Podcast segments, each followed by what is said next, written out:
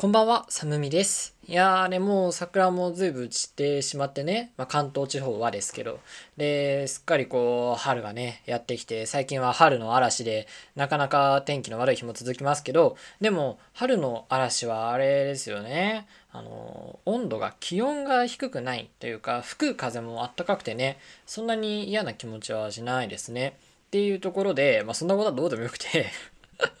あの、この前ね、自転車を爆走してたら、いつものように自転車を爆走してたらね、とあるシーンを見かけまして、で、そのシーンっていうのが、こう、遠くで、まあおそらく高校生かな中学生かもしんないけど、多分身長的に高校生だと思うんだよな。高校生の、その高校の制服を着た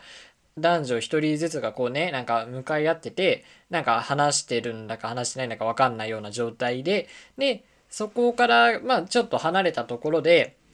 同じ、その男子と同じ制服を着いた男子、だから同じ高校の人らなんでしょうね。で、同じ高校の人らがこう、あの、その2人からちょっと離れたところにこう固まって、で、こう、チラチラとその2人の方向を見てるわけでしょ。多分、あれだよね。告白シーンってことでしょ熱いね。いや、どうなんだろうね。だから、多分、うんと、もう、その仲間内の中でこう、なんか、行ってこいよみたいになって、で、もう告白をしに来たみたいなね、勝負をつけに来たっていう場面なのかな。で、まあ遠かったし、その全然声とかも聞こえないから、あのどうどういう結末に至ったのかとか全くわからないんだけど、まあ、その光景を見るだけでその告白をしてるところもそうだしそれをなんか遠くで見てる集団がいるっていうなんかその構図がさすごいいかにも青春だなっていう感じがしたんだよね。もう本当にこうね若いなというか青いなというかねなんかよくさその若者を卑下するとかさその未熟者を卑下する言葉でなんか青いみたいな言うじゃないまだまだ青いなって言うじゃないね。でも別に青くたっていいよね。青さは熱さだもん。炎とかの温度もさ、あのー、何？赤の炎よりも青の炎の方がさ、温度が高いんでしょ？そう、青さは熱さ。それでいいんです。それでは始めていきましょう。お一人様のアラビアンナイト。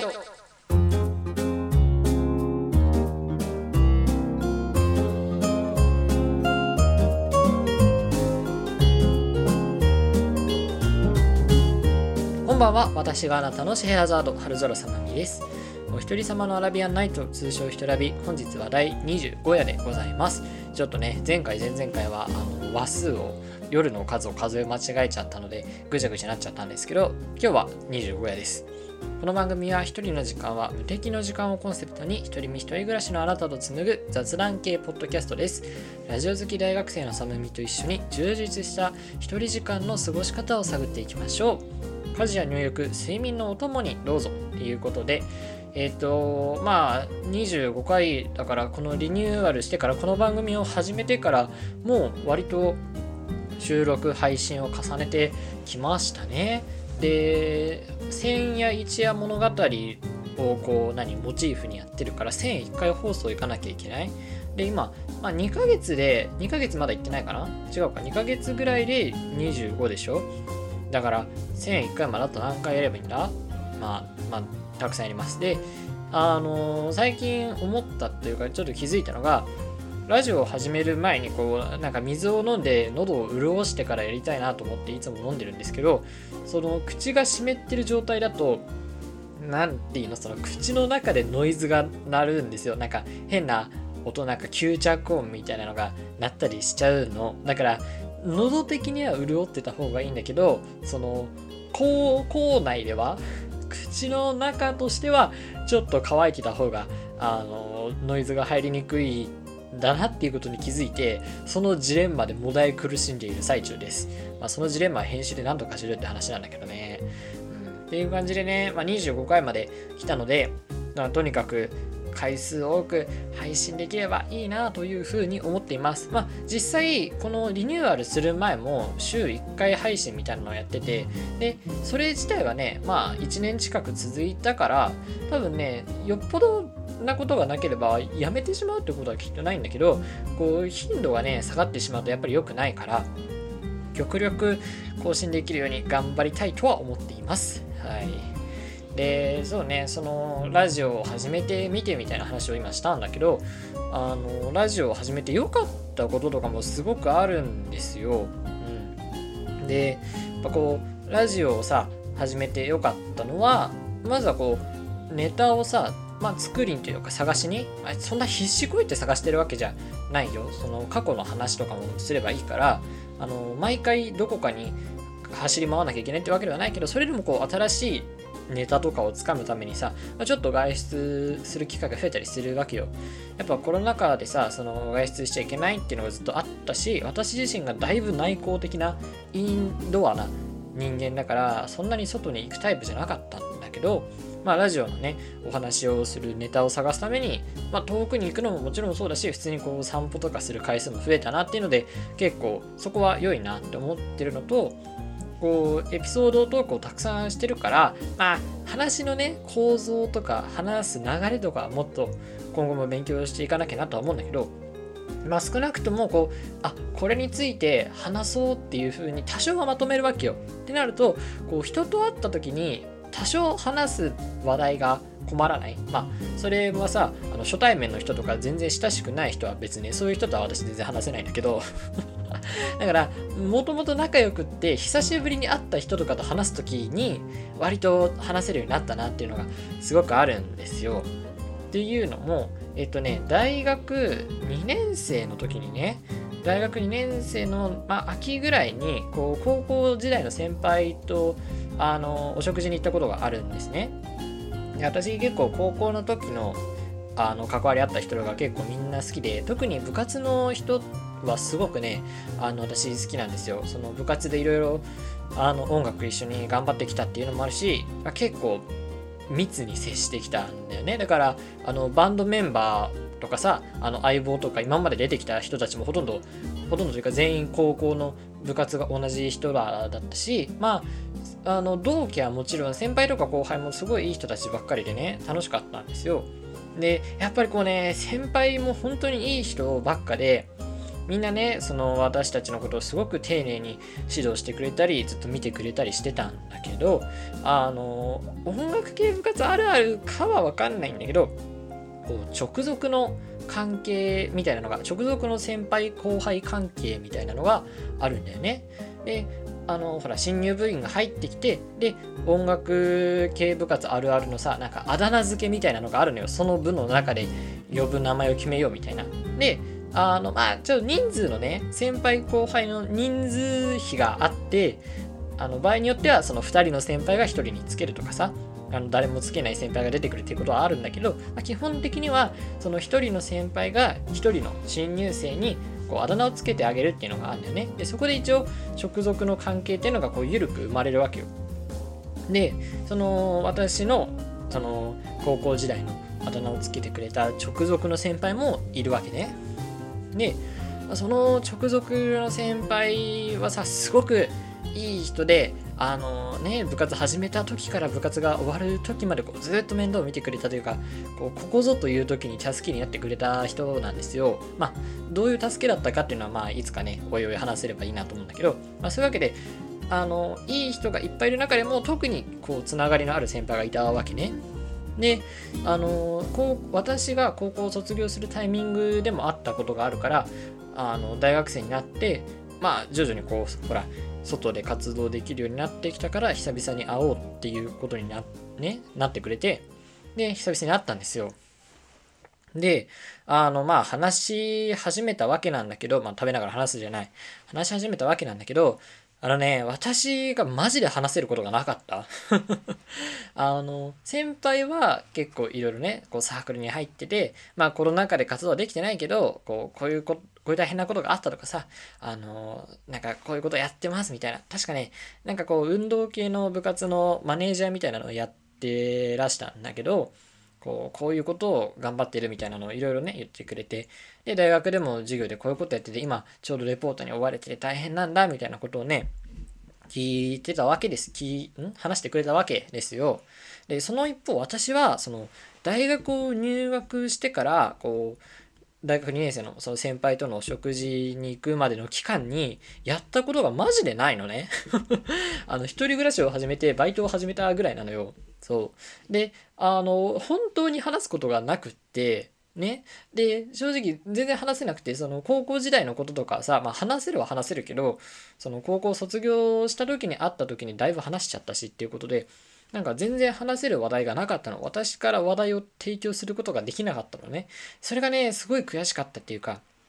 そう、話すことがなくって、そのお食事会もさ、もうすぐお開きになっちゃったんだけど、あの、先輩はすごくいろんな経験をね、積んでて、たくさん話してくれてるのに、こう、せっかくさ、そういう機会なのに、私は全然話すことがなかったっていう、まあ、話すことがなかったのも嫌だし、その仲の良かった先輩につまらない人だなって思われるのも嫌だなと思って、あれね、すごくこう、なんか失敗したなっていうか、良くない回だったなっていう風な、なんだ、悔しさというか、そういうのがあったのよ。で、まあ、それとはちょっと関係なしに、こう、ラジオを始めたら、割と自分の中でエピソードをちゃんと、なんだ、タグ付けしてさ、あの、頭の中に記憶できてるわけね。で、去年の秋、もうだ大学3年生の秋、それから1年後にもまたあったんだけど、あの、その時は、このラジオのおかげでね、割と話したいこと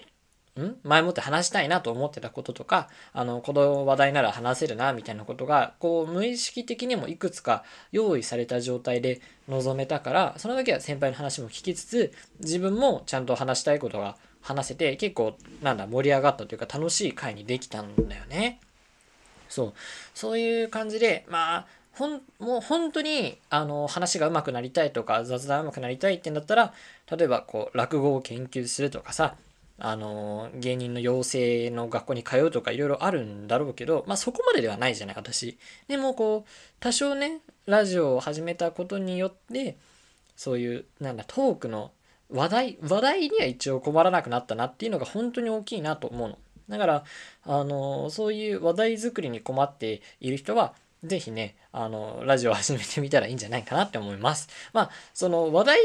がね、たくさん話題作りに困らなかったからといってコミュニケーションに困らなくなるわけではないというのは、あの、ちゃんとそこは了承しておいてね。そう、この前のあのオリエンテーションみたいな感じになっちゃうからね。そう。で、あの、その先輩と去年会った、去年の秋に会った時の出来事なんだけど、あの、集合の時間を決めてて、で、先輩のね、アルバイトが、あの直前に入ってたアルバイトが結構長引いたんだよね。30分ぐらい長引いて、で、割とその集合時間から30分、40分ぐらい遅れて先輩が到着したのよ。で、まあ、遅れるって聞いてたから全然別にいいやと思ってたし、その私は、ほら、私は全然予定のない暇人でしょ？暇人っていうか、時間の使い方が上手な 時間の使い方が上手な人間じゃない。そう。だから別に、あの、全然いいやと思って、その時も、あの、暇つぶし用の、なんか、確か本かなんか持ってたのかな？持ってたから全然なんだなんか時間できちゃっただってなんなかったしこう本読んで待っててでこう先輩が遅れてやってきたわけねでそれからこう何もともとの目的地のお店に向かって、まあ、話したんだけどこう何て言うのかな帰りになってさえっと、その、私は、えっと、バスで帰る。まあ、その、先輩と集まったところから、バスで帰るのが近い道だったのね。で、先輩はこう電車で帰るっていう道の人だったのよ。で、まあ、あの、その回は私の方から誘ったから、私が先輩のところを改札まで送ってあげようというか、まあ、そもそも年下だからね、私が、あの、送るのが礼儀だなと思って、で、その一方で先輩は、あの、いや、あの、私があなたをバス停まで送るよっていうふうに言ってくれたんだよね。でも、まあ、正直それよりは絶対こっちのあの後輩側が先輩をこう何て言うの？気遣うというか敬う方のあの行動を優先させた方がいいかなと思って割と私もあの引かずに結構送りますよっていうのをしてその押し問答があったんだけどこう先輩としては最初の集合時間に遅刻しちゃった分をそのなんだ？私をバス停まで送ることでこう埋め合わせたいみたいな感じのことを言ってくれたのね。あなるほどなと思ってその時ねすごいこうハッとしたのよ。で私結構割とね気を使いすぎるっていうか気を使うって言ったらさそのいい風に捉えられるかもしれないけど割とマイナスなことでなんか気配り上手っていうことではないの。あの勝手に自分でいろいろ考えちゃうけどそんなことは全然相手は気にしてないなみたいなそういうタイプの気を使いすぎちゃうタイプだから全部マイナスな方向に行っちゃうのね考えちゃったことが。でえでもそれでもこうちゃんと相手のことを考えること自体は悪くないことだからその考えすぎちゃうとか気を使いすぎるっていうのをこう頑張って改善しようとは今まで思ってなかったんだよね。でまあその日も全然そういうふうにあの先輩を送るっていう方を優先させたかったんだけどこう先輩が自分が遅刻しちゃった分を埋め埋め合わせっていうかね遅刻しちゃったから帰りは私が遅らせてよっていうふうに言ってくれたことであそっかと思って先輩はそのなんだ気を使うっていうよりはこう送ってあげたいっていう気持ちがあるんだなと。でそのそこでそれをその先輩が私を送ってあげたいっていう気持ちを受け止めてあげることが本当に優しいっていうことなんだなっていうのがすごくねその時気づいたの。で私が何て言うかな自分がしてあげたいことを相手にしてあげるっていうことではなくって相手がしたいと思ってることもしくは相手がしてほしいと思ってることを汲み取ってあげて、まあ、そのようにやらせてあげるっていうのが本当に優しいっていうか相手のことを考えた行動だなと思ったの。だから私が今まで優しさと思ってたのは結局はなんだ自分がしてあげたいっていうだけだったんだよね。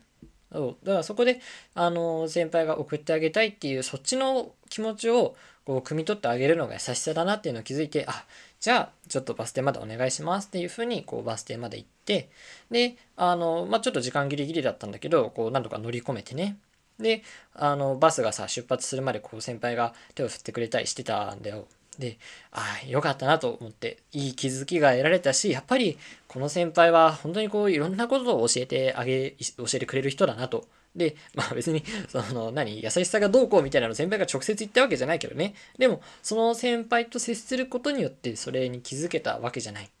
で、その高校時代にさ、こう部活を始める時とかさ、その部活で病んじゃった時とかも、その先輩がすごい助けてくれたから、あ、やっぱりこう、この先輩と関わっていく中で学べることがたくさんあるなっていうふうに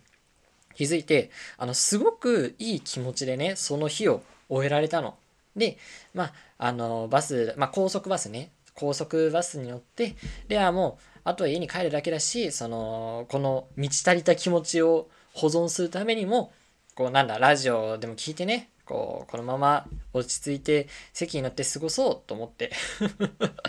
すごい充実した日だなと思ったの。その優しさに気づけて。で、こうイヤホン取ってさ、あの、アルコピースの DC ガレージを流すんだけど、なんかちょっと肌寒いなと思って そうあのババスのエアコン空調のさあの本当にちっちゃい空調の出るやつがあるじゃない。で私は通路側に座ってたんだけど窓側の天井っていうか窓側の頭上にあのどっちも通路側に向けた風と窓側に向けた風が出るようになってたんだけどその私は通路側に座ってるからその通路側に向いてくる風がちょっと冷たいなと思って別に風いらないなと思ったんだけど隣のさ人がビジネスマンっていうか結構パソコンを頑張って叩いてたのよバスの中でもであでもなんか今声かけたらなんか嫌かなと思ってでそこで結局あの気を使いすぎちゃってあの帰るまでずっと寒かったねっていうお話です。